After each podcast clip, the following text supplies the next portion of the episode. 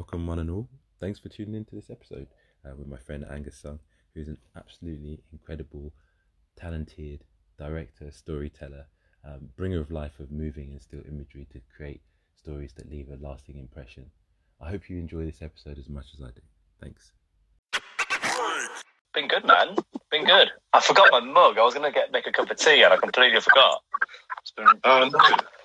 I know it's it's it's in the other room, but Well, cheers to you anyway. Cheers to yeah, you. No, yes. But yeah, what's been happening this week?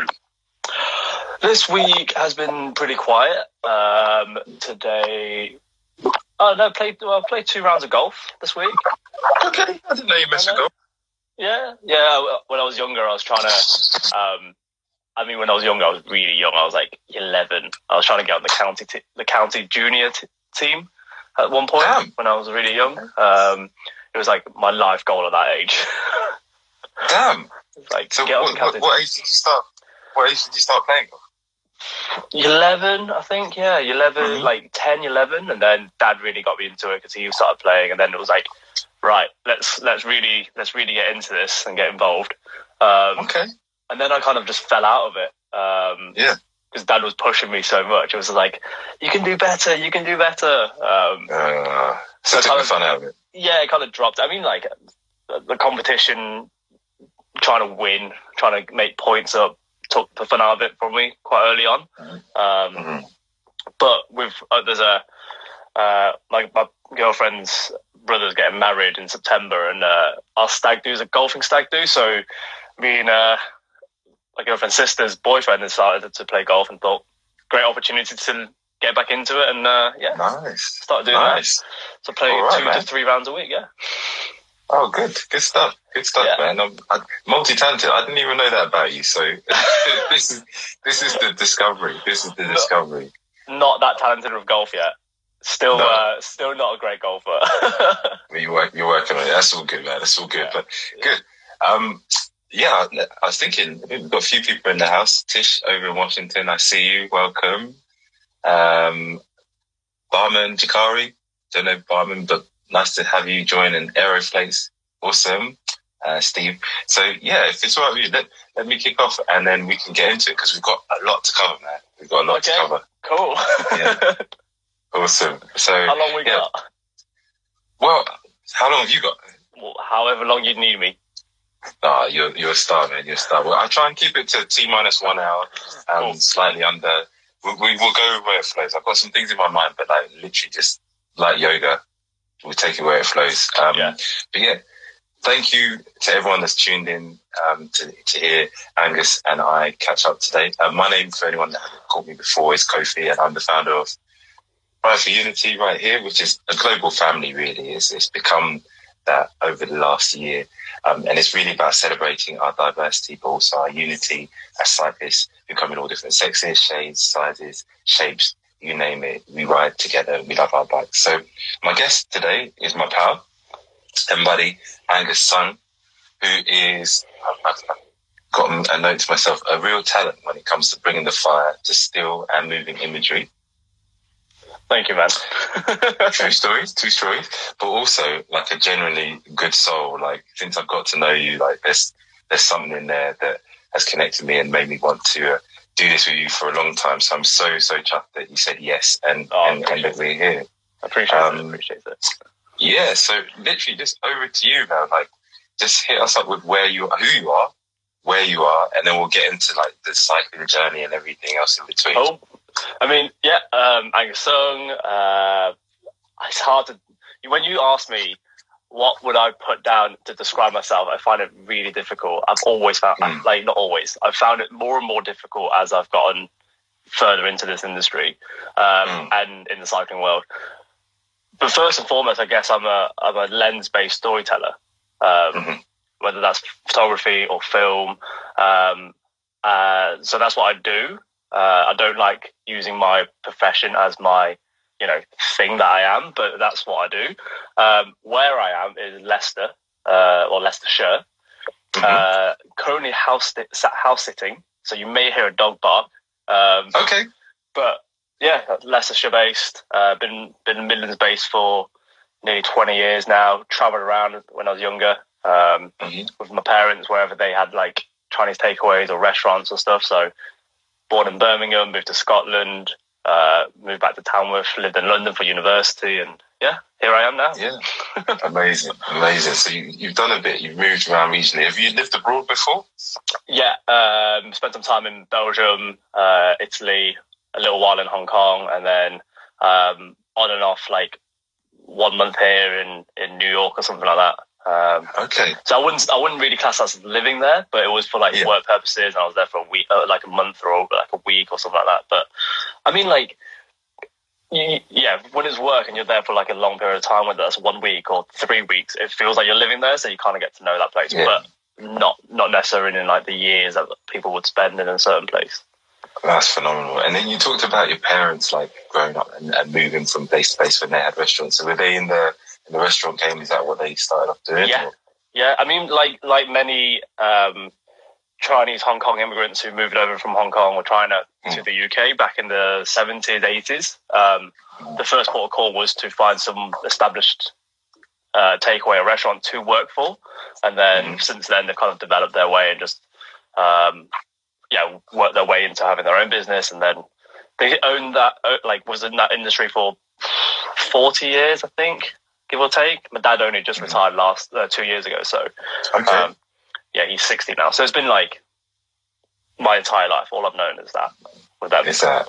Yeah. Wow. Okay. And in terms of um, back to you and, and what you describe yourself as, I'm going to try and remember this. So lens-based storyteller. Yeah. Yeah, I like that. I like that. And it touches on what I said, like still or moving imagery. Yeah. You know, that's that's that's that's the thing. Basically, is, is that is that fair to say? Like, Yeah, I mean, um, I, I I do find it really difficult because I'm not I, I'm not a director in the sense of like some of my friends who are directors or other people who I know are directors or people who I aspire to or look at and for motive for inspiration or motivation. You know, they're definitely directors, and then there's other photographers out there who I look at as who's like finessed their their skill level of being a photographer so well that they are just that. Um, I'm I mean, it's difficult because I've got clients who are commercial, then I've got my own thing that I like doing. And my thing that I like doing or love doing is is very much telling stories of people like yourself. So, you know, some certain jobs come around that are like just perfect in terms of capturing everything that I want to do. Um, Mhm. That allows me the opportunity to use my camera, whether that's film or still, to then, um, uh, yeah, tell a story. Uh, my, sh- my girlfriend just walked through the door. Hello. yeah, Charlotte. yeah. Let me say hello. Come Where's here, Charlotte? Come and say hello. Kofi says hello. Hello. Come on, She's just finished netball. She's just finished netball. Oh, really? I think So your she's sister not- tuned in. Hello. How you doing? She How you can't doing, hear Charlotte? You're on the headphones. Oh, okay, Hi, you how are you, Kofi? I'm good, lady. I'm really good. I'm, I'm borrowing you. I'm, I'm borrowing your BF for an for an hour or so. borrowing me for an hour. Okay, good. All right, we'll catch up again soon. I'm gonna go and tune Right. in whilst I'm okay, yeah. upstairs. Oh, you gonna listen. No, no. Ah, awesome. So I'll ask you some tricky questions as soon as Yeah, I see okay, her tune in. yeah, just, uh, yeah, put me on the Looking spot a little bit. Looking out for CR Parker, then we'll start all sorts of questions about proposals and all of this stuff. But I just saved that for you and me just now. Okay, yeah, yeah. Do that after all this, yeah? Do that after all this. Exactly, exactly. Oh, it's nice cool. to see uh, an, old, an, old, an old colleague and friend, Jack Chevelle, on. That's nice. Uh, Sean Oh, Hardy's nice. on as well. Good to see him. Oh, wicked, wicked. Well, if, if I always ask a question, if you're comfortable, let's keep an eye on the bottom. If anyone's got any questions they want to ask or just to join in the conversation, you're right. If you see it, let free flow. Like you see it, I see it. Would would, would address it. So, Yeah, folks, if you've got any questions, yeah, do, do It's better. check it our way. It's, it's, it's probably better that way rather than me rambling on for an hour. No, don't worry, don't worry. We've, I've got I've got you covered. So, just in terms of your journey, Mm. um, this Lawrence over in America says she's going to spy. This is true. Um, in terms of your journey um, in in cycling itself, so I, I I've come to know you as you know that lens based storyteller, but but when we touched upon it before, there's a bit of a story of your own right in cycling. So, like, how did your journey start? Yeah. And I guess how did you get into the world that you're in now? I mean, I've I started. I remember the first bike I ever rode. I remember when I learned how to ride as well. I was three years old, and it was um, it was a rally. It wasn't a burner, but some some form of rally. Like it was Mhm. blue with golden decals, and I remember it vividly. Um, never had stabilizers, and it was literally like my. It wasn't even my dad because he was working. He was working every single day, so it was never really there to like support me in that kind of like father son or father daughter like get you on a bike and stabilizers get off you go. It was it was my, my, a family friend who who actually played golf with me yesterday. He taught me how to ride a bike, um, Mhm. and without teaching me, he kind of like it was like an original balance bike with pedals though, and he said, "Don't put your feet on the pedals yet. Just push and just kick off and push." Um, and since then, I've been I was riding bikes constantly. Um, uh, when I turned around about 14, 15, I was really into mountain biking. And that's all I wanted to do. I was mountain biking, building dirt jumps with my mates, um, going wherever we could on, on our mountain bikes, like riding from home to like the next village, which is 10 miles. So like 10 miles isn't far for us now as roadies, you know? Yeah. But back in then, when you're 14, 15, you're like, oh my Yeah, goodness. I've rode 10 miles. And then you realize you have to ride back and you're like, oh God, I don't want to do that. Um, That's the loop. That's the loop. so, yeah. and then was you know we, we we had a little crew going on. We would attend little races and just do little bits and bobs and just try and get into it that way. Um, and it was like again similar to golf, I guess, but like aspired to get to like the UCI World Cup. Which Mhm. was never going to do that in mountain biking downhill. I was too terrified. I was always too scared of doing stuff like that. Um, and then some of my friends kind of carried it on, and they're still riding. They do amazing stuff. So I kind of like left that aside, um, and then carried on riding little bits. Um, Mhm. it wasn't until I went to university, uh, second year, I met a, a group of black guys and girls in, in London. Um, and we started riding fixed gear bikes. And then from the fixed gear bikes, we kind of moved into riding road bikes, uh, naturally. There's only so much you can do on a fixed gear bike in London, really, unless Yeah. you're on the velodrome. So it was like, right, well, Yeah. let's move into road and see what that's like. And started riding that. Um, loved it. And, you know, being part of a, a collective, I mean, the collective's fifth floor and they're doing great things themselves and, you know, Mhm. building, building So- their little thing. That was fifth floor that you were. Yeah. Yeah. Um, Okay. Because that was out of East London. I'm thinking. Is that right? Well, it's it's funny because we used to. What, what it was was we met in a car park in East London. We didn't necessarily. Um, we weren't an East London based collective of people. It was just Sure. we would meet in a car park on the east in the East London. Um, doing fixed gear tricks, and then it's kind of developed from there. You know, they've gone on to Mhm. do the, the the road racing. They've gone on to do um, track racing, and both women and men's team, which is amazing. International, London and New York. Um, and you know, we're still very close friends. We still see each other as, as often as we can. Not maybe not so much, obviously, over the last year or a year and a half, but um, yeah, was photographing their training camps. Um, they they they did their own thing, and when I left London, I was um, around about twenty two, and th- through them became was really yeah. lucky to kind of fall into photography really again i was studying photography anyway but through them was lucky enough to fall into cycling photography um, okay. okay.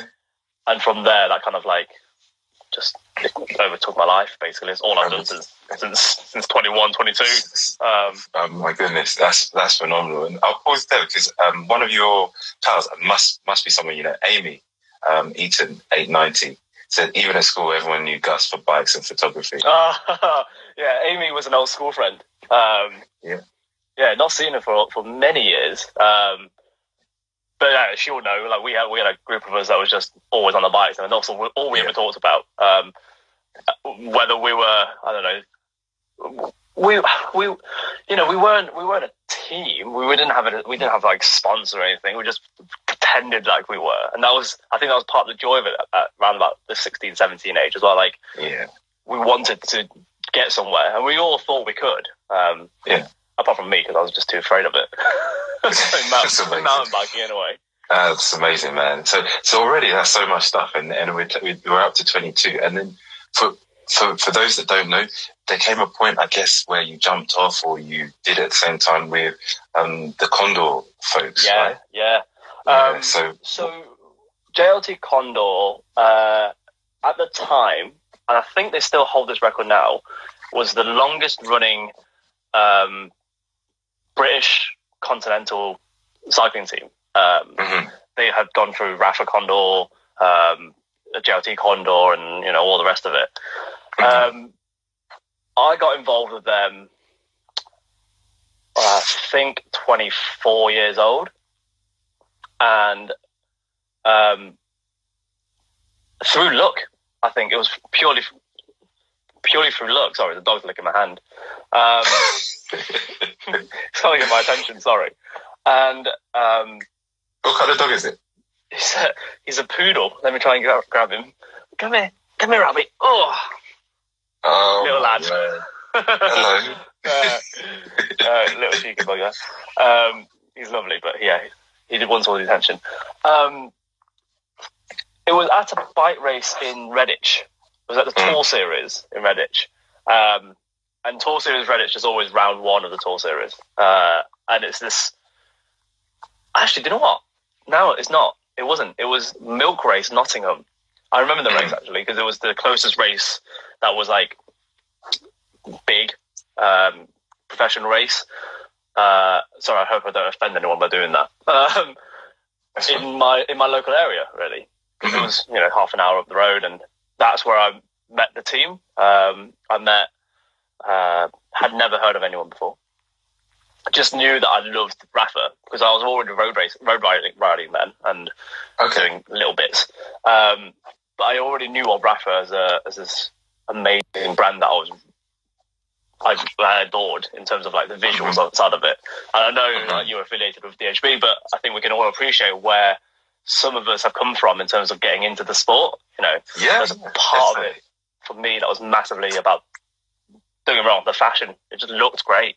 Um, yeah, and and it does. You know, I mean, yeah, you're right. Uh, um, I haven't affiliated with DHB, but I think you know when you, you see good stuff, then you can appreciate that from an aesthetic point of view. You know, so I'm I'm never one to say like, oh, like if you talk about any other brand, it ASOS or whatever, like I'm I'm just gonna be like whatever. yeah. it is what it is. Good stuff, man. So Yeah. yeah, so that's great. so got involved with them and then um, yeah met met the team manager John Herety who's been the team manager who was the team manager of, of that team throughout the entire duration that was it was um, live um, and just it was a, just a friendly chat it's like hey how's it going like nice to see the team kind of talked about Rapha um, he was incredibly kind as as John always is um, excuse me and uh, yeah just kind of that was it just a you know, passing conversation.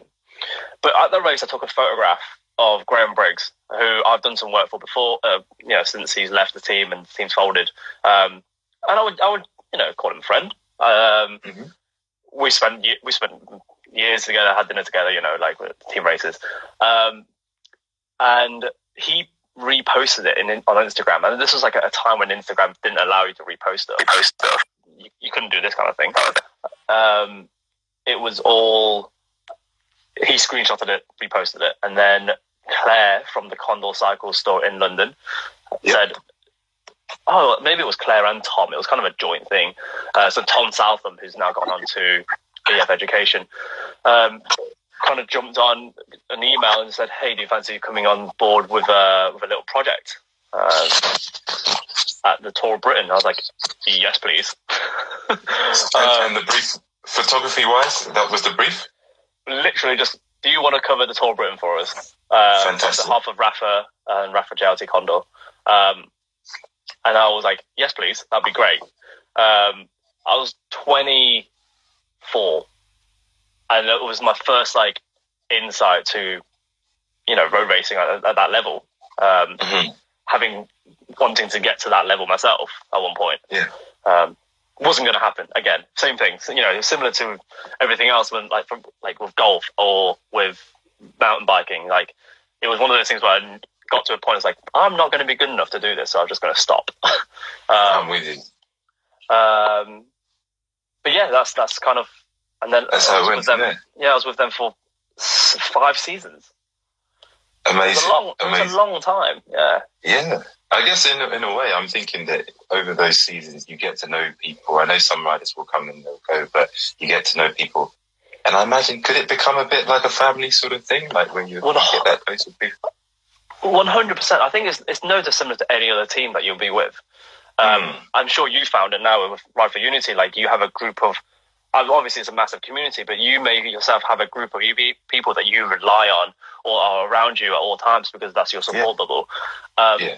And with with JLT Condor, you, there are, there are people who come and go, like you said, and there are people who come and go that you may not get along with 100%. But because you are within that team, whether you're a rider or a um, carer or a photographer or a press officer, you know, you kind of you have this almost bond, especially when it's a team like JLT Condor, because they're not. It's not a world tour team. It's a, it was a small team. It was a it was a team of you know just a group of people who kind of not forcibly got along. You know, if, if no if you didn't get along, then I'm pretty sure John would have you know outed us. Um, but we would we just got along. We just you know it was we were that. there to do a job. Um, but with with that, you kind of you spend so much time together. You're on the road all the time.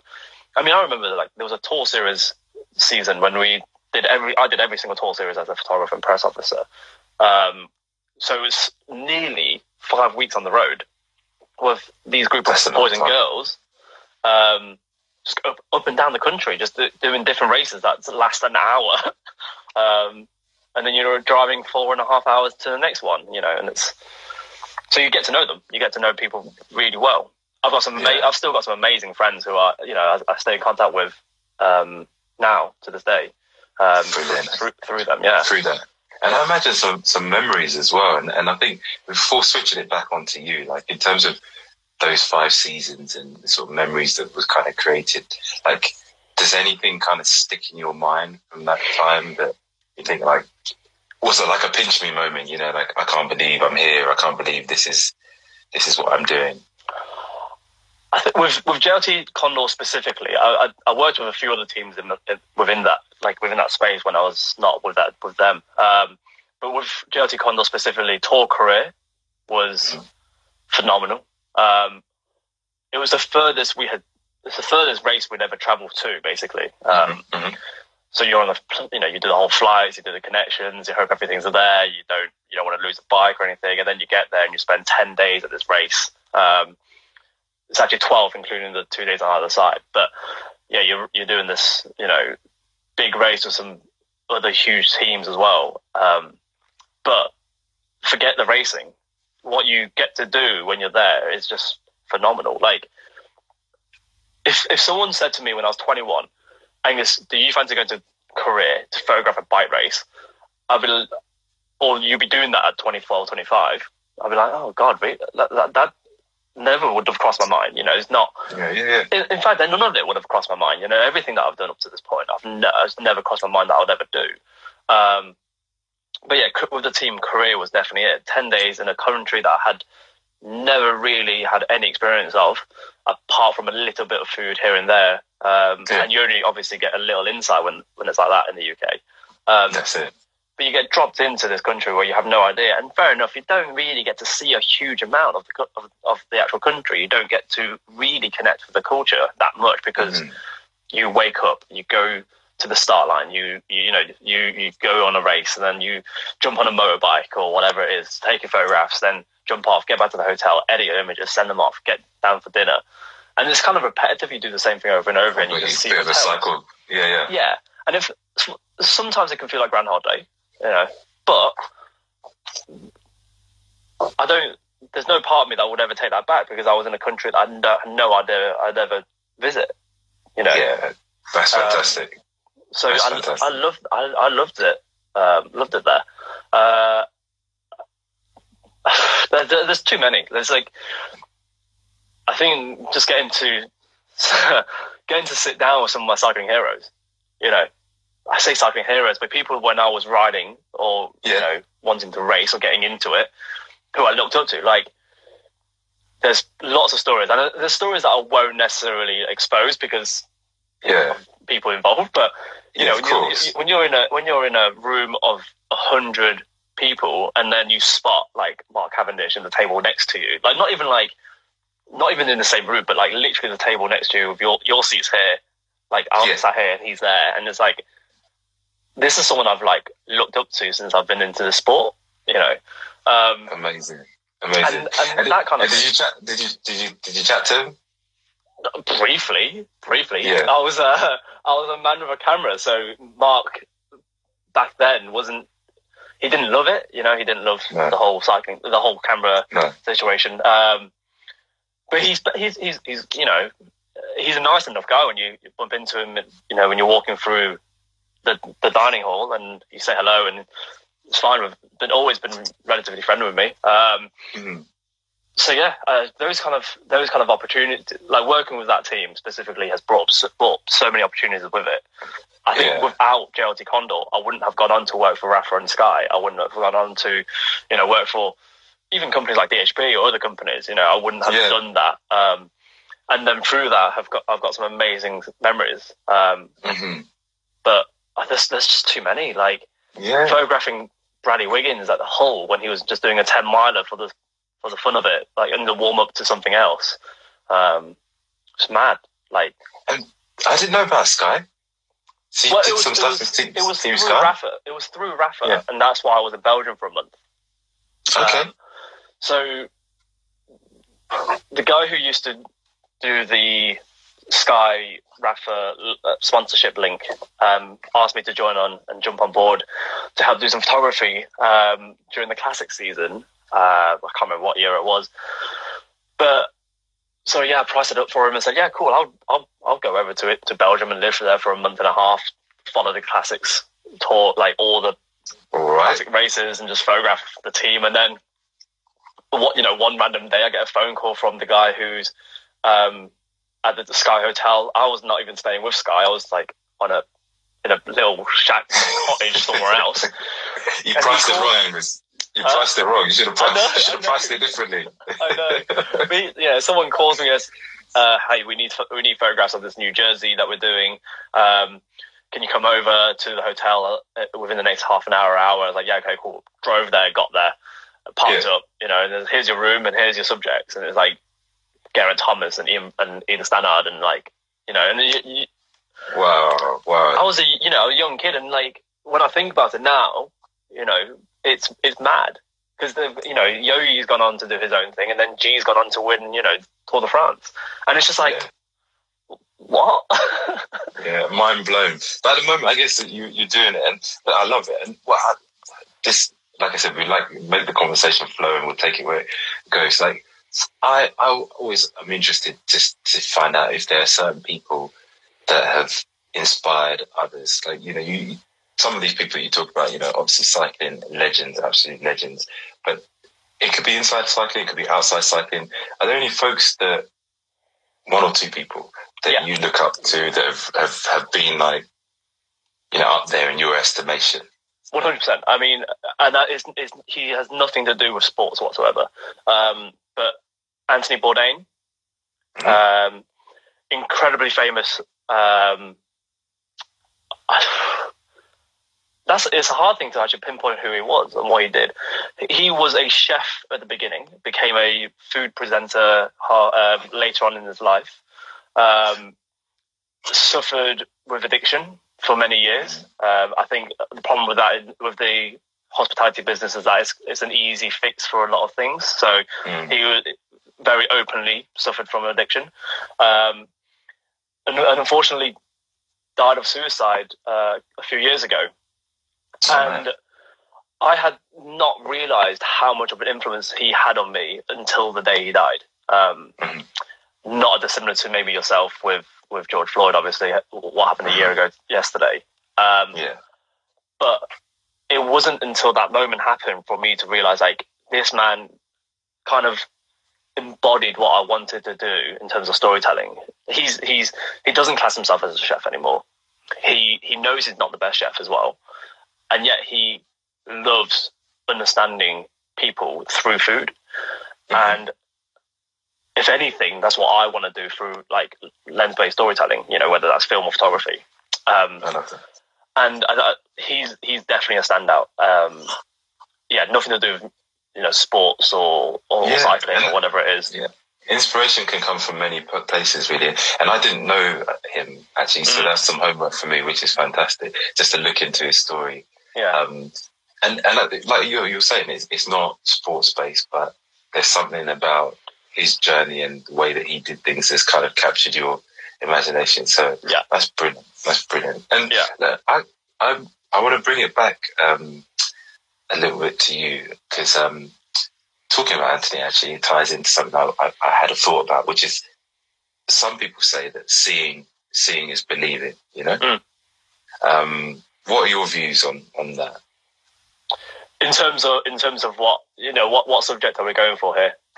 So going for a bit abstracted, the, the idea around if you see something, then you might believe that you could do something. So, you know, seeing your heroes in sports, photography, food, film, fashion, whatever it may be, kind of encourage you to believe that you could do that. Did that ever ring true for you, or not particularly? I'm I'm going to be honest, no, because I think when I was younger, I I had um I guess I never really saw myself in anything in anyone, you know, like um and whether you can, you know, call that me being I guess narcissistic, but also like they're not me, I'm not them. I, I, I, I found it diff- I found it really difficult to disassociate myself from myself to then put myself in their place sometimes because I couldn't and you know and this isn't about for me um, whether it's skin color or sex that's not that's not what I'm talking about it was literally no I couldn't see myself doing that because I don't believe I can get there um, Mhm. and I think that might be that, that that would have come down to just my mindset when I was younger um, and it's it's an interesting question because do I do that now? Can I see myself doing something? I think maybe, you know. Um, but my my thing is would be my personally it's very much like how can I get to that to, to where they are rather than can I see myself doing that. Um, yeah. I see what you. I understand what you're what you're asking though. Um, it comes. It's, it's part of the mind, really. Um, Yeah. If you see something enough, you you know you believe yourself. You believe something enough, it's going to happen for you. You know, Yeah. because you you're so de- you're so desperate for it. You know, sometimes. Sometimes, sometimes, but I think for me, it's really I'm I'm interested in perspectives because I guess the more people you speak to, the more you realise that they're just I guess different points of view, you know, and and just because my mind sort of thinks a certain way doesn't mean someone else will. So I just wanted to to, to, to present that question to see what your take on it was, and and you know build on that with your inspiration and where you draw that from. So I, I'm take it round to the cycling um, again. From from your time when you were sort of doing the stuff with JLT Condor and I guess Sky and, and everything else, like your reception in cycling, like how how welcoming was it to you, and I guess how included did you feel in the what some people might see as the machinery of cycling? You know, the upper echelons. You know, I guess UCI Continental, UCI mm-hmm. Worlds. You know, you're, you're in you're in the territory where people start to get paid to ride their bikes, right? So Yeah. yeah. How how, how welcome welcoming was it for you and, and, and inclusive in, in your experience? As a photographer and a journalist, I think it's I think professionals will always find it difficult because at the end of the day, we are we are there to tell a story. If we see something that is either interesting in any given way, whether that is a rider throwing a helmet across a hotel room because he's mm-hmm. frustrated at a loss, to you know that the joys of winning. Um, we are there to capture a story. We, you know, journalists, whether or, or storyteller, whatever, whatever you know, use it as a title. Um, Mhm. I think from that perspective, it can be a bit um, demoralizing sometimes because you are seen as the person who's there to capture absolutely everything, and sometimes people have a different reception. You know, you, you've got you've got certain riders who are very open to it, incredibly happy, and just want to chat to you. You got other riders who will be like, keep a certain distance away um, Mhm. when you have a camera in your hand. But then you have the other complete flip side of that. It's when you're within the industry and you're spending that much time with a group of people, whether that's your colleagues directly or with colleagues of another team or anything. The moment that sometimes the camera goes down or you actually present yourself from a from a perspective that's not behind the lens, you're just you're just as welcome as anyone else. It's no different. Um, this this the sport of cycling is an interesting one because I think from a professional standpoint of terms of riders, it, it, lacks whether it lacks diversity and it lacks inclusivity as a whole. Um, mainly, mainly due to the lack of representation from all backgrounds. But when you get into the nuances of the industry and when you get behind the scenes, I think it doesn't matter who you are, what you do, as long as you're just a good, hard-working person and you are there to, you know, do right by people. Mhm. It's fine. Um, but then it, that's the same with most industries, though, isn't it? Like, Yeah. just because we don't see it doesn't mean that it's not happening. We just don't get to Yeah. see it. Um, from from my my own personal, you know, standpoint of it, um, there was jokes. Whether that's those jokes are okay, or you Mhm. know, you know, they're de- definitely not PG, but were they okay? That's up to someone else to decide. Was I offended? No. Um, but at the end of the day, we're like a family. We just get along. You know, we work. We're, we're there to do a job. We're, we're happy. You know, and it was never a problem. It was never. There, was- I'd never. There was never a part of me that felt I was unwelcomed. Um, the only reason I left cycling as a photographer, press officer, working within the races, is because I had lost the love for the races. I just didn't want to do that anymore. Um, so never, never felt pushed out. Never felt un, unincluded. Um, Yeah. But yeah. That's good. That is good. And like, I, I think um, the culture of cycling for me, and I think that the essence of the sport does feel like pretty all encompassing. In the if you look at like anyone can ride a bike, you know, Mm. once you you can afford one, you can you can ride one, or you get a hand me down, you can ride it. So when you look at like the grassroots level movements, which have, have flourished over the last year or so, Yeah. Yeah. to yeah. like the profession, professional echelons, like everything in between. There's there's definitely something for everyone in there. From the, you know, I think of the women of the New Forest to the Soul Riders groups to you know so many so many uh, sort of collectives and groups that have spawned and, shot up. Um, do, do you do you sort of see it in a similar way insofar as it can be a sport for anybody and everybody and it's accessible to most or do you think there are any 100%. sort of barriers? Actually, one hundred percent may be wrong. now I come to think about it, I think there are other sports who are, which are better equipped to to kind of growing a diverse group of people in, within a sport. Mhm. Um, I think you're right in terms of saying grassroots. You know, collectives are, have sprung up from here, there, and everywhere, and is doing amazing, and it's lovely to see. And I absolutely um, advocate for that. Um, but there, but but there, I feel often there are other sports, and I'm and I'm I get, I'm very biased in this, but with as a climber, so I've been climbing for 18 months now, 24 months nearly. Um, it is probably the most diverse sport I've ever come across. Climbing? without, well, yes, without a shadow of a doubt. Um, because we've there's there's it's really hard to be an elite an, an elitist in climbing Mhm. unless you are just that kind of person. Um, Yeah. We've all been at that level of climbing V zeros or non-graded climbs, the ladder climb basically. Um, And there is no point in climbing where you get to where it becomes too easy or too hard. Mhm. You kind of you know you're progressing. You just kind of keep going up and up in the level. With cycling, you could be the best cli- best rider in the world, and yet you still can't climb a mountain as fast as you know an amateur cyclist who's just built like a mountain goat. Um,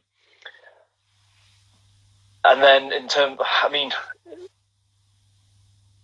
but with, with when it comes to diversity, it's it's it's it's difficult. I mean, cycling has got the opportunity to do that. I think there's mm-hmm. there's now, especially now, seeing like teams like Legion, you know, doing Yeah. having a female and male team as one, you know, racing in the same races as well. From what I've seen from the crits over there, you know, Yeah. Is phenomenal. And I think the more that we can see that as a whole, the better. Um, Definitely. it just Definitely. you know, it allows people to kind of get into the mindset that yes, we can all do this at the same time at the same pace without a shadow of a ta- doubt. Um, but in the UK, I, I don't see that as much uh, in terms of racing, but in terms of collectives, one hundred percent. There's loads. I mean, even taking from my old, like my old team, for example, with the fifth floor, having both men and female teams going out on rides together, wearing the same kit, you know, looking stellar at this, like having the whole, um, the whole shebang basically, but as one team, brilliant, brilliant I love for, that. for, for the for the sport. And if 100%. more teams could do that, great. Um, I think- I think more, yeah, more brands. Is it up, my thing is is it up to the teams and people us you know as collectives to do that or is it a part of you know the greater industry to actually work on this as well to help this Yeah. Um, Ah, I think that's a, such an interesting question, and it's multifaceted, and I'll touch on it in a second. I, I think because it's super interesting. There was a lot of love when you were talking about fifth floor and riding together, so I think people are down for the united front. Um, but Lawrence over in Toronto has shouted out a couple of crews that I want to mention: mm, um, Man, Mandem CC and Galdem Cycling Collective as uh, crews in Toronto, Canada. So I didn't know them, Lawrence. Thank you for shouting them out. Um, I will definitely definitely check them out. So just Mm. that. Make sure I stay on. Oh, Mandem CC have joined as well. So brilliant, which uh, Lawrence was just talking about. Um, yeah, to your point, I think it's just, it's a mixed bag because when I started Ride for Unity, it was from a point of like I'm not waiting for anything or anyone to be the change that I'm I'm looking for, right? So I think 100% grassroots as it is and has become is is a way forward because I think people create movements. You know, for me, Yeah. it's it's really it's really about the people creating a movement, and at some point, you know, companies, corporates, governments, and whatever may catch on to that and be like, "Damn, this is hot! Like, we want in, we want we want to be involved." So, so I think there's a two pronged approach. You need the grassroots stuff to be going on, and I also think it's great if you get brands on board that want to promote the message of diversity and inclusiveness and unity and all that good stuff because I think for the younger generation, if they could see that, then they might think, actually, do you know what? I wasn't really thinking I could do that. Mhm. But now I see some folks like football. I've talked about it before. Yeah. Like football, like uh, why not? You know, why not? And, and and get into it like you got into it. They find that generally it's a nice place to be. So that's Yeah. cool. Well, I, thank you for touching on that. I, no I want to keep it moving.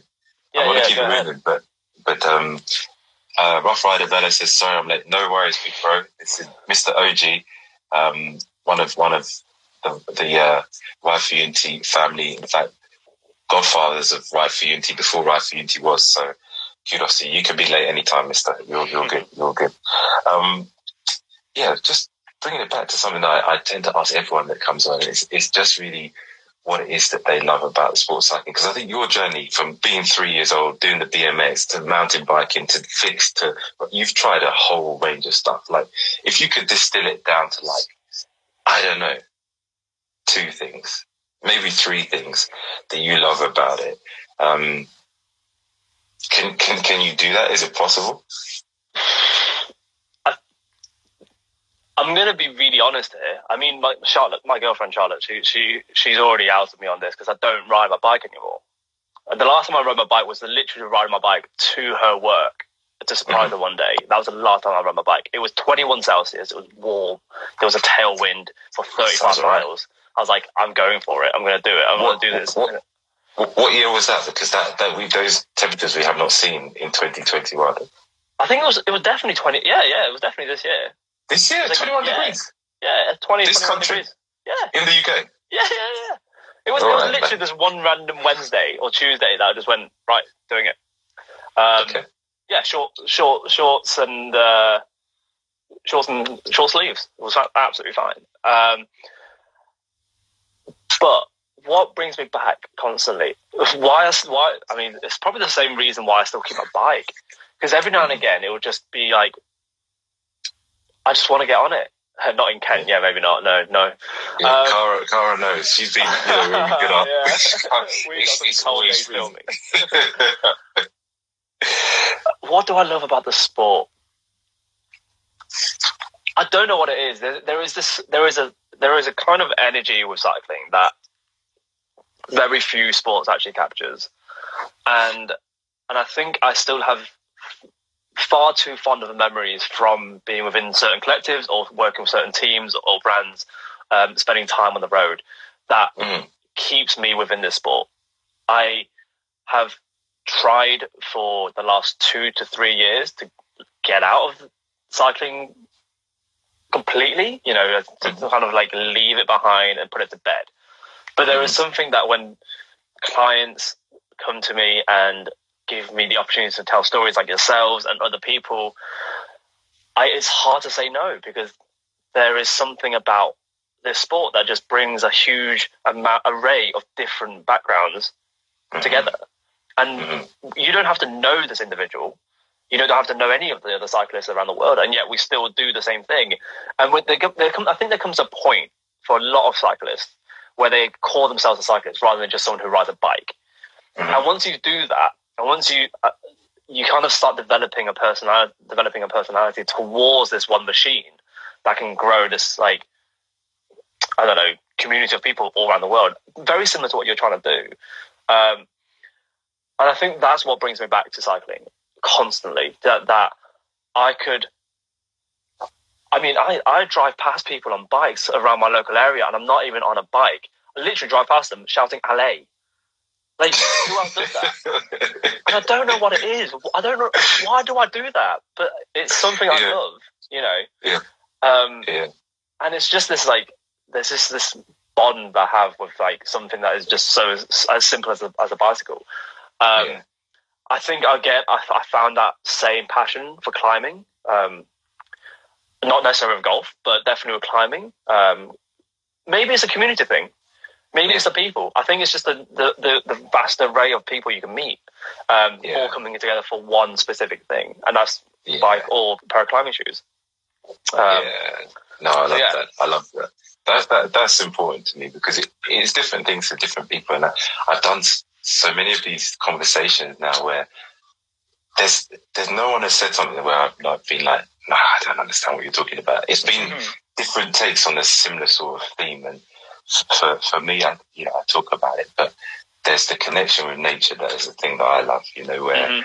you, especially in lockdown where we've been like restricted, the ability to get on your bike and ride, be on your own, but sometimes in groups, and clear your mind and just explore things is something remarkable and something special. And I, and I, and I love the way in which, I don't know how you do it, but you do this magic where you kind of capture the, the essence of it. You capture those moments. And, and, and I want to talk a bit about like when we met, I think it was, was it March the last time we saw each other? For the Specialized film, yes, it was. Yeah, yeah. So beginning of March, and we saw each other, and, and Cara was there. She's this is why she's talking about the, the microclimate. It's um, it was absolutely freezing on that day, and we we must have been. And I was riding for a while. You know, we are doing various bits. But what you then did in terms of however many minutes it was of riding and chatting, whatever, was to capture in like four minutes, maybe ten seconds. Not that I was counting. Yeah, Four minutes, ten seconds. Just something that I looked at. I was like, did I say those things? And like, it it, it, it moves you. Like you, it, it, like what you said. It it told a story. Like, where does that come from? Like that that ability to just see so much stuff, hear so much stuff. Because we talked a lot on that day, and then being able to bring it bring it all together and tell a story. Do you start with a like a map? This is where I'm going, or does it come together as you're just doing the thing? I, I, I go off you. I go off the I go off the subjects. If I think like we've in the series, there's only been two films at the moment, and we're hoping to kind of carry that on with, Specialized and um, and hopefully that happens soon. But for me, you are the key to like yourself, or whether it was Leon before, or whether it's the JLT Condor cycling team. It's them and yourselves. It's the people I get to you know be with who, who allow that to happen. And now I'll just listen. And I think it's, it's it, that's the important thing. Um, one of the very first conversations me, me and Charlotte ever had in person, just as like we weren't even dating at this point, we were just like going for a walk kind of thing, was how often do you actually listen rather than just hearing? Mm. And I think if you can do that, if you can actually really pay attention to what someone's listening to, you can then develop everything else around them. Because you can, if you imagine now, um, building a imaginary story in your head of, you know, um, a scene, the most beautiful scene that you can think of, with trees and branches and um, sunlight coming over, coming through the trees and like hitting the ground. You're probably doing that in your head now, and you're visualizing it. You're seeing it. You're probably imagining something you've already seen before, or thinking about where the next place you can do that. Right? That's all I do. I listen to what you're saying, and then try and well, this is me personally. This is, and I listen to what you're saying, trying to make that into a visual, and then go out and capture it. We have a very, we had a, it wasn't a, it wasn't necessarily a finite period of time to do, to do it, but we had one day together. We had less than Yeah. 24 hours. Literally, like it was what we spent six hours together on that day. Yeah, yeah. If I wasn't listening to it, and I was just literally there just to capture the best shots. I'm not doing my job because as a director and storyteller, you're there to listen to what someone else is saying to then bring out the story. Um, Mm. I could ask you to do B roll. I could ask you to go around and do the same thing over and over again. But it's not necessarily true. Unless it's a commercial, unless I'm doing it for like a specific shot to sell a product, there is literally no point of making you ride a hill two times to Thank tell the same story. This is one of my favorite guy. This is one of my favorite guy. Not that I mind hills, but no, I love that. And do you know what? I think, um, yeah, Cara said it here. Angus created magic in that film. So, yeah, if you haven't seen it, it's a, a Specialized ethos, um, perfect ride second Yeah. story, which you can check out, which is was amazing. Um, Yeah. yeah, you, you what you've just captured there could, for me kind of is is is it's not just about lens based storytelling, still or moving imagery. It's it's it could be like a, a, a modus for life, you know, like like truly just listening to people, and that's why I love having these chats. And at the beginning, when I started it, you know, it's not too much about me, but when I started doing these things, I I had my list of questions. I'm like, man, I've got to do this, so I'd go through it. But like now, I've kind of merged that style. So I've got some points in my head, but actually, sometimes when you listen, and I don't always do this, definitely not as well as you do. When you listen, the story can just can flow and take its shape. And I think for life, like if we listen to one another, the whole unity bit comes much stronger because suddenly you you get people, you know, you empathize with them, you understand them, you might love them a bit more, or what have you. So yeah, listening is um is massive. So thank you, thank you so That's much. all right. I mean, it is the most important part. I think the best analogy I can use for anyone who has a partner, if you remember the very first date you went on, can you remember the conversation you had with them? Mhm, And if you mhm. can't, are you listening to them or are you hearing them now? right, That's like for me, that's important. damn, And Angus, you don't get me wrong, I'm- some gems, man. I'm, I'm, Jeez. uh, the thing is, don't, I don't want to be too, you know, I don't, I'm not trying to be like a guru about this. I, I, I go wrong. I can sometimes be like distracted with my own stuff, and then like I haven't paid attention, and I feel terrible for it. I feel guilty for that. You know, that's. Mhm. I mean, as a side thing, I, I, I trained for a few years. Spent from the age of 25, I kind of went off the rails, but at 25, I dedicated my time to self help, and then I went on to doing learning about coaching and mindset behavior, and you know that kind of thing. So from that, having to, I'm, I'm so I sometimes still slip, but better at understanding where I go wrong, and I feel guilty because you know I will feel bad for not listening because that's what my job is as well. Like I'm there to listen to someone else. Um, but yeah, if you can, yeah, for anyone who, who has a partner, can you remember the first conversation or the first date that you had and remember the conversations you had? And if you can't, were you listening or were you hearing? I love that. I'm gonna I'm gonna take that down. Charlotte is a very lucky lady, man, to have you in her corner, Nah, listening, other, listening way. properly. other Yeah, no, I love it. And and look, I, I I thought this when I got to know you that I've always found you like a really centered, kind of spiritual kind of dude. Um, and yeah, it's it's brilliant. It's brilliant just to be able to spend time in this medium and share that with people for people Mm. to hear. Um, and it's mad because I said that we'd take about an hour, and time is flying. If I check I'm happy to carry on, dude. I'm happy to carry Cool. on if you're if you're happy to carry on. I've Cool, got, cool. we've got nothing right. else. Cool. All right. Let's carry on. Let's carry on. So, I mean, for me, I just want to touch upon that sort of spiritual centered side that I've seen. Like, was that always you? Because you talked about going off the rails a bit. I'm always interested in that sort of story, if there is a story of people meandering and then find themselves. Were you always centered No, and no. I mean, I think if you, if you imagine, there's a reason why I, I, I dropped things before they were finished. Um, Mhm. It's kind of like a repetitive thing that I did. Um, Mhm. I can still do that now, rather, but rather than doing that expa- exactly, I just procrastinated of you know procrastinate doing it Oh, in, in, general. yeah, yeah, yeah, Um. So I think for me, it was the thrill of it. It was always a thrill of it. Um, I, at the age of 25, I had, I remember it. I was looking around, I was sat in my room, I was looking around, I was like, I had so much stuff. I had all the bikes I wanted, you know, these beautiful bikes. I had all the clothes I wanted. I was wearing Rapha, you know, I was in, I was doing decent in my job. I was, you know, I, I was like, nothing could touch me. But I was looking around, I was like, none of this makes me happy. None of this brings me any joy, you know. And I'm being a bit, I can't remember her name. Um, Marie Kondo. no, yeah, yeah. It sounds a bit Mary Yeah. Kondo now, but but not like that. It was very much like all this clothes I have, hate it, don't want it. All these bikes I, I have, don't need them. I only need one bike. You know, so kind of like, what's going on in my life? Why, why? And asking all these questions of myself, like, why am I doing this? Why do I do that? Why am I like this? Getting and progressively getting more and more frustrated.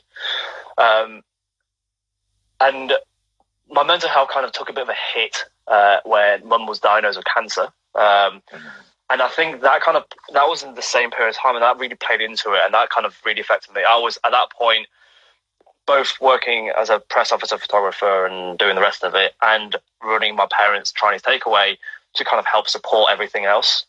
Um, Mum got ill, so I was like, right, I'll take over completely of the business, the family business, and that didn't go to plan doing it that way because it was just so much work. So then I kind of like, you know, I- I just wasn't in a great position in in my life. Um, so I, I needed to find help, but I didn't realize I wanted this, I needed to find help, nor that I actually wanted to have, have any help. Um, Mhm. but then I struck a conversation with um, who is one of my who is a close friend now to me. Um, his name's Phil Quirk, um, who was at the time a performance coach working with JLT Condor with with specific athletes. Um, he worked with the whole team, but works very much specifically with certain certain athletes on the team, namely the ones that were going to Olympics um, Okay. i- i- in, two, in 2018.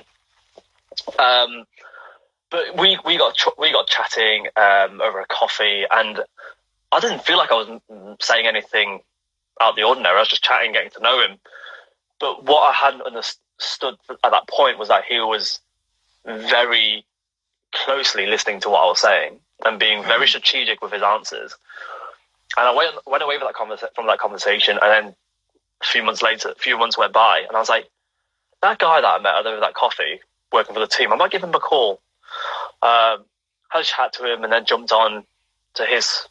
That he he helps me with a few things, and then jumped, and I was like, I don't understand what you did here. I don't know what you what what what happened here, but I want to learn more.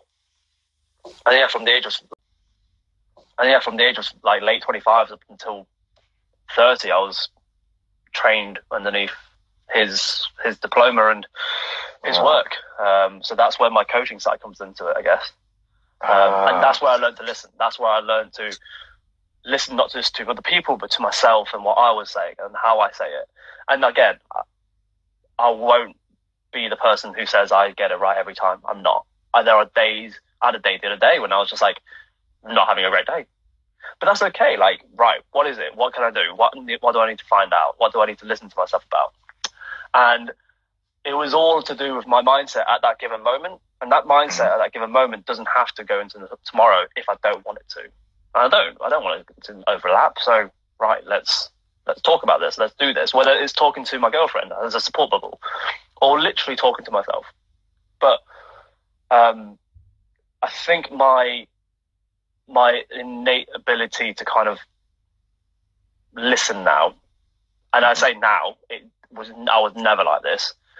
is from that, from coaching, Mhm. from learning how to do exactly that. Um, Yeah. See, look at this. responding to it. I, so I, I've known you. Work together. I say work, work. Yeah, yeah, yeah. kind of work. There's not even, it's not call it work. It's having fun, um, and you doing your work. But I, I didn't, I didn't know that. I really didn't know that, and I, I, just fascinates me, and that's why I love doing this because just hearing people's journeys and stories and the things that they pick up along the way. And I think Jeremy was, yeah, he just said amazing to what you were saying earlier on.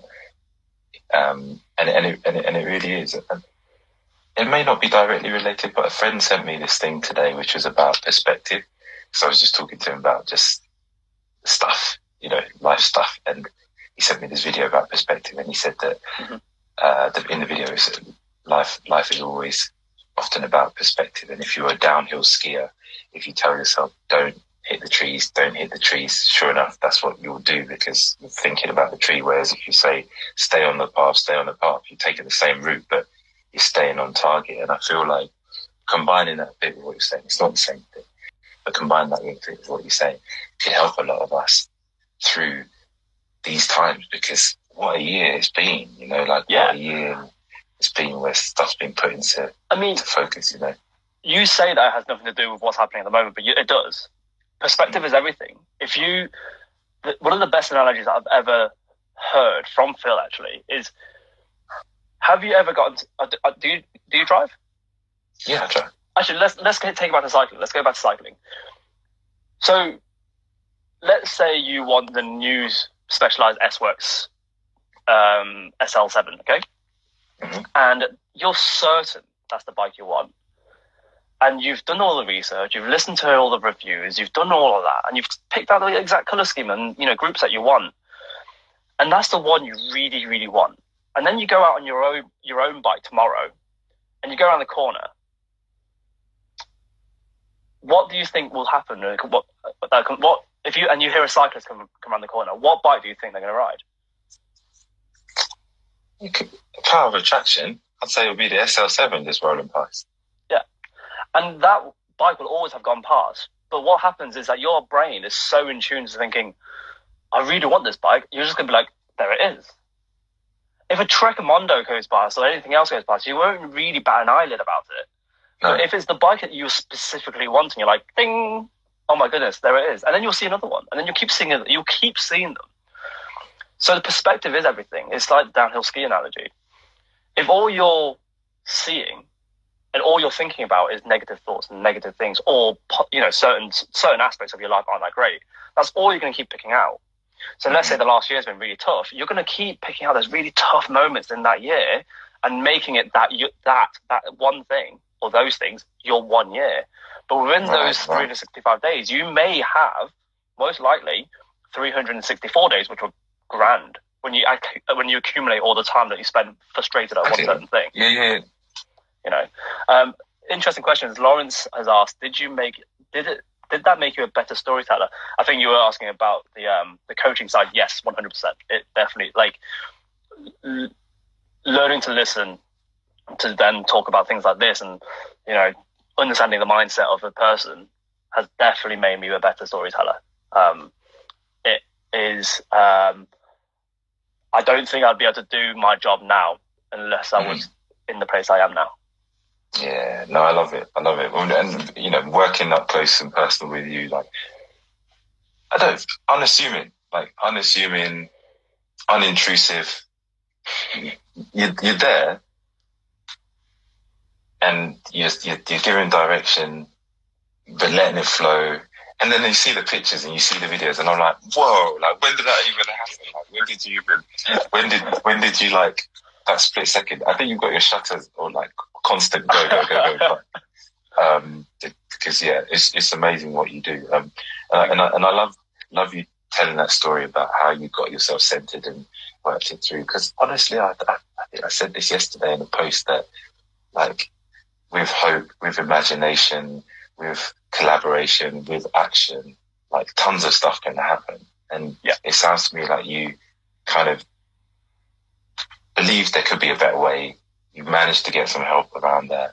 And then it sounds like he gave you some tools, and there's some tools that you've been putting to some amazing, amazing use. So that's that's phenomenal. And Yeah, I mean, you, don't get me wrong. I feel again, I feel very fortunate having done the things I've done and being and having met the people I've met. I mean, there are collectors out there. There are cyclist collectives out there. Um, I'm not sure if you know who he know him, but Nick Frendo. Um, yeah, Ascend. He does the yeah. Ascend stuff, right? Yeah. I mean, his story's fascinating. He, I remember previously, years and years ago, we were going we, we were talking about doing some work together. Um, I mean, this was many years ago, and I, I didn't really know about his story. Um, and it's only now that he, you know, he's he's he's doing he's doing his thing that I think cycling as a as a sport can really help highlight the difficulties people have Mhm. and I think the more people that we that can learn to, you know, develop the mindset and kind of develop talking to people, listening to people in a different way than just what they're doing now, it will it will um, naturally develop the sport, whether that's from a um, industry in, industry point of view or just grassroots and people point of view. Um, so yeah, very. Oh, I love that. Right. I love that. And it's something I love about cycling too. Like this, you can do it on your own. Mm. And sometimes that, that's, you know, soothing and, and it relaxes you and you just get out of your head or in your head, whatever you want to do.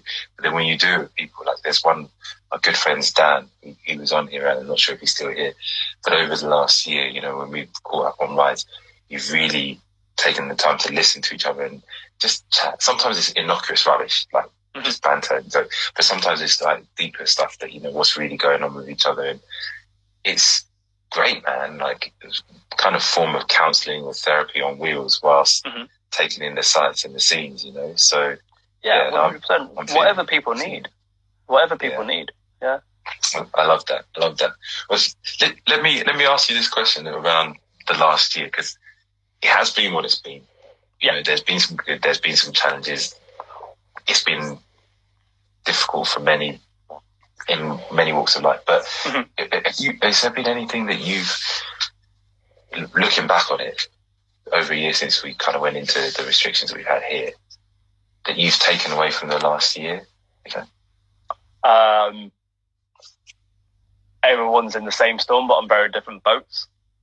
Oh, I like that. Empathize. Everyone's in, everyone's in the same storm but different boats. How do you mean? Let's break, break that down for me a little bit. I like You know I liked that- it when I heard it. The old saying of, you know, we're all in the same boat here. Yeah. We're not.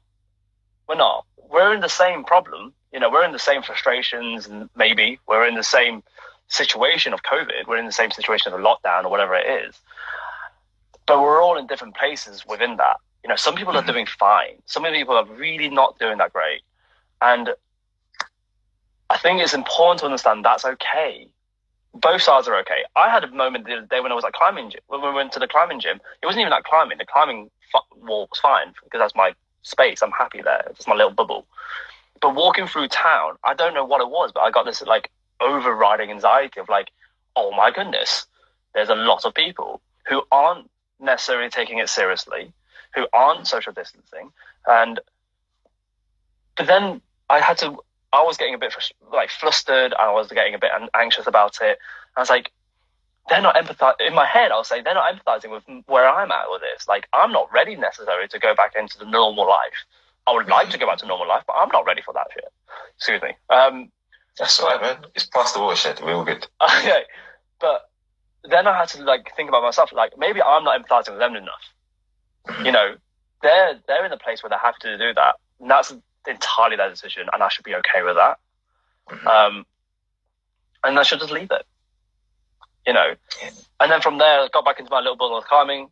Kind of like got back into it. I was like, right, you know what? It's cool. It's cool. I, I've got my thing, which is the climbing gym. Other people might think that's a small space to have a lot of people in. Mhm. Fine, I get it. You know, it's two two.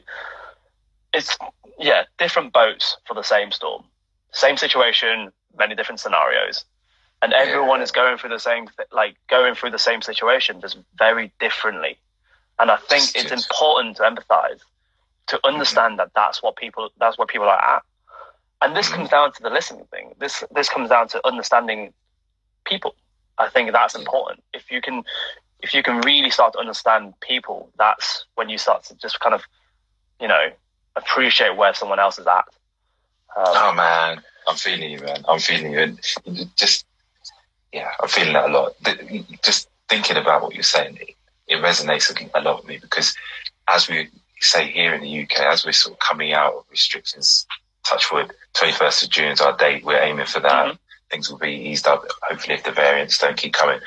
But the readjustment to that is is tricky because there's part of you, part of some of us who like, I want to get back to doing some of the old stuff that I did. But then there's also this fear that's kind of been built in and this caution that's been built in around being too close to people, hugging people, you know, all of that mm-hmm. stuff that we took for granted before that, like you said, like I felt, I felt it, man. I felt it. Like you, yeah. you go somewhere and you see a ton of people and it's just like a bit on, on edge or on guard and not how you used to be. And if you're not careful, and you're not kind to yourself, you could be like frustrated with yeah. the fact that what's going on? Oh, oh, what are these people doing?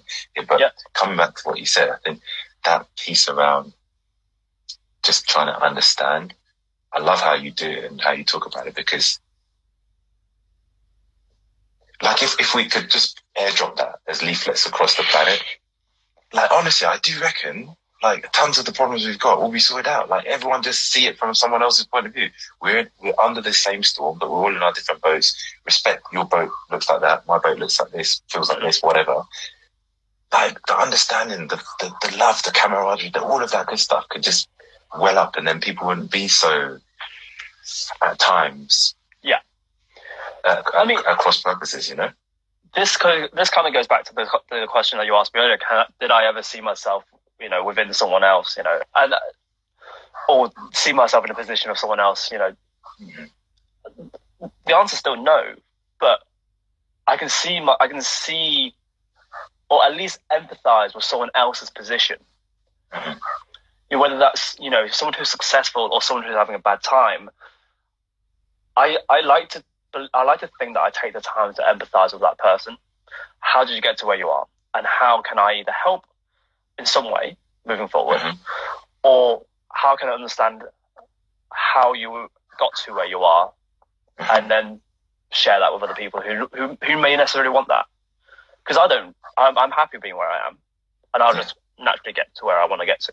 I don't care where that is. Um, but there are others who kind of just need that. And how can we work together to kind of, you know, do that? Um, but yeah, the, the empathy is one of those things that I think we are never, we're never taught the true meaning of it, really, as, as kids at school. Um, we, I would like to believe that parenting has a lot to do with it.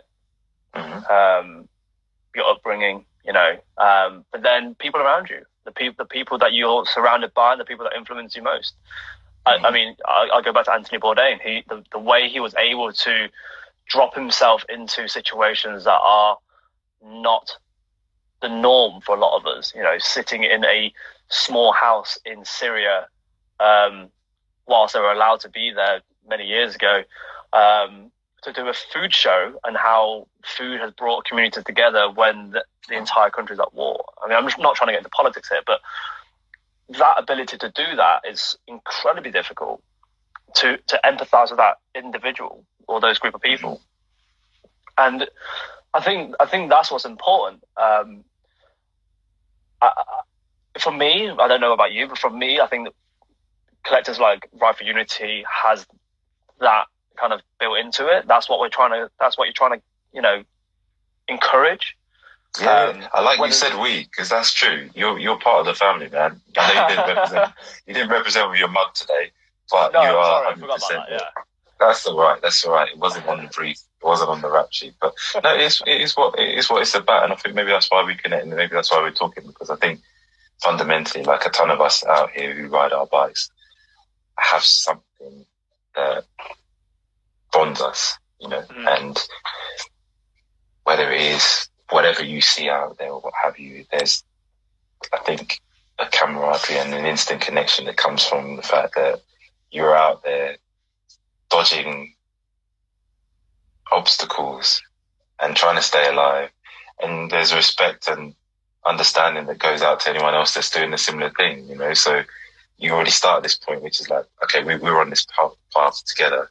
Let me try and reach across, and then you just unlock a richer, deeper, more meaningful connection at times. And I have to say, like with the wider thing, I've been blessed, like so blessed with the connections that, that have been made from it, the family that's been brought together. Jeremy out here is just uh, put a note saying he had both his knees partially replaced and before lockdown and cycling Yeah. therapy was safe and changed him. Lawrence, you know, I didn't know before this, but have Cara, Ride or Die, Ride for Unity family, and in fact, global head of all the letters, partnership, sponsorship, you know, food, soigneur extraordinaire. Um, but yeah, you know, it's, it's, it's an amazing thing to, to connect in this way. So yeah, I love it. And Mm. Cara said something which is, and it's important to realize that there's no timeline for this to feel normal for everyone again. I think this is going back to just what you were talking about earlier. The last year, yeah. The last year, yeah. Yeah.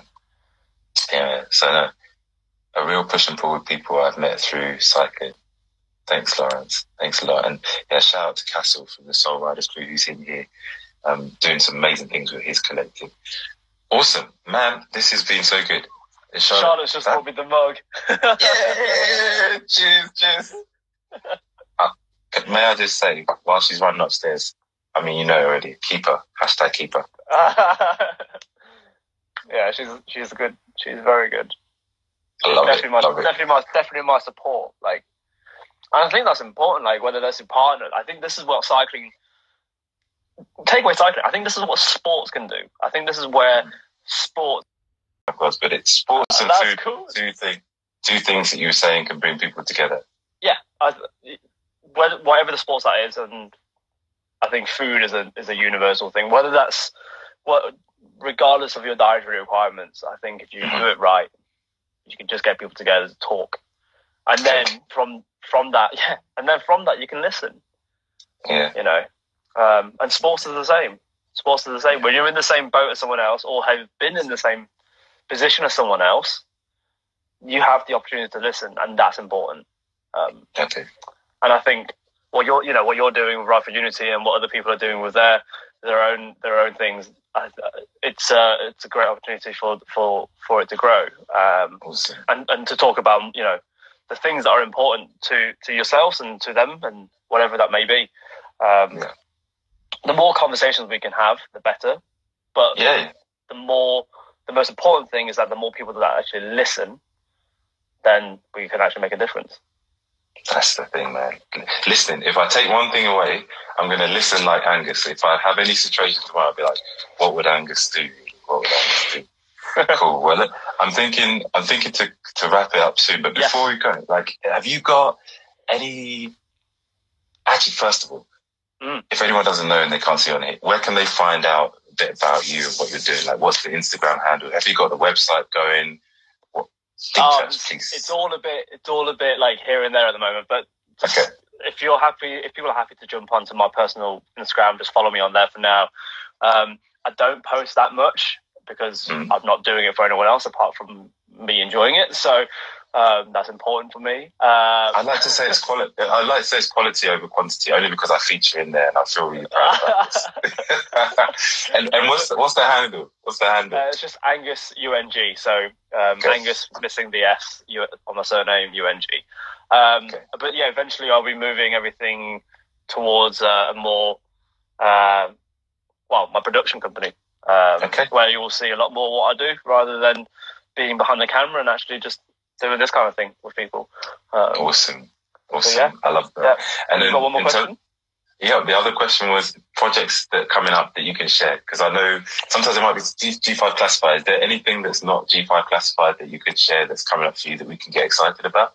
I'm going to be super transparent. This year has not been great um, Okay. with, with work. It's not been easy, but obviously, we're, I'm hoping that um, the rest of the Specialized um, project is a go, uh, which means that we have at least two more short form documentaries about individuals about and their stories of cycling, um, and then we may move on to. Well, yeah, uh, we're maybe moving on to something else with a former client um, but again, I don't. Who who knows? I mean, in terms of like, there's always things I want to do. You know, there's no, and it is again the same thing. I just procrastinate. You know, I don't want to get to the point where doing something and then never finishing it. So I'd rather just not do anything until I actually want to really do it. Yeah. Um, but there's been projects I've been wanting to. There've been personal films I've been wanting to do. Uh, there's a film about. I've been wanting to do this film about um about about uh, I don't want to call it race or or, or, or that because I find that a, a broad subject, but um, a film about my being Chinese in the UK, Mhm. um, being British born to first generation immigrants from from Hong Kong. I think you know whether that's happening now or whether whether it happened 50 years ago in, in America or whether it's going to happen in 50 years time. Hopefully not. It's just, it's the same story. That's going to be something that's that should be told. And I if, if I if I don't do it, someone else will. So Yeah. um, and I'm sure it's already been done, but I'd, I'd like to have my own take on it. oh man, your um, take would be your take would be dope. It would be dope because I think not, not everyone sees things the way that you see it. So I hope you do do it, man. I hope you do. yeah, Do there's, there's there's lots. So there's there's little things, little stories I want to do with fishermen. Uh, you know, I have no anything that I have no understanding of fascinates me. So if anyone in the set, if, if anyone's been watching or everyone's watched or is still watching, um, believes they have something that is going to fascinate me, then please let me know because I I'm just fascinated by people. Oh, fantastic, man. Oh man, I I dig it. I dig it, Angus. This has been awesome, and I've really enjoyed just letting it do what it's done and flow and grow and getting to know you even more. I thought I knew you, and I do, but but I've got to know you a ton more. And, and honestly, like from a personal level, can't wait to sort of see you again.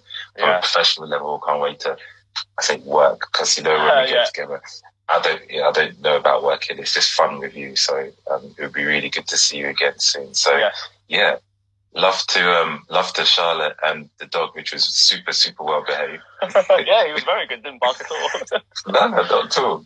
Got him on there. He got his five minutes. He got his five That's minutes. it. But yeah, really really That's good. And um, Lawrence here said great chat. He's definitely going to connect with you. So hopefully Hit me up. it's, Hit me it's up. gonna it's gonna grow the love, grow the love. Um, Yeah. but thank you so much, Thank you. man. Thank you very much, Kofi. That, much appreciated. And it was great All just right. chatting. Yeah, always nice to talk to you. So My pleasure, man. I'm going to do Angus tomorrow and do more listening. So thank you very much. take care. We'll see you soon. Cheers. Bye Bye bye. Bye everyone. Thanks for joining. Bye. Bye. Thanks for everyone.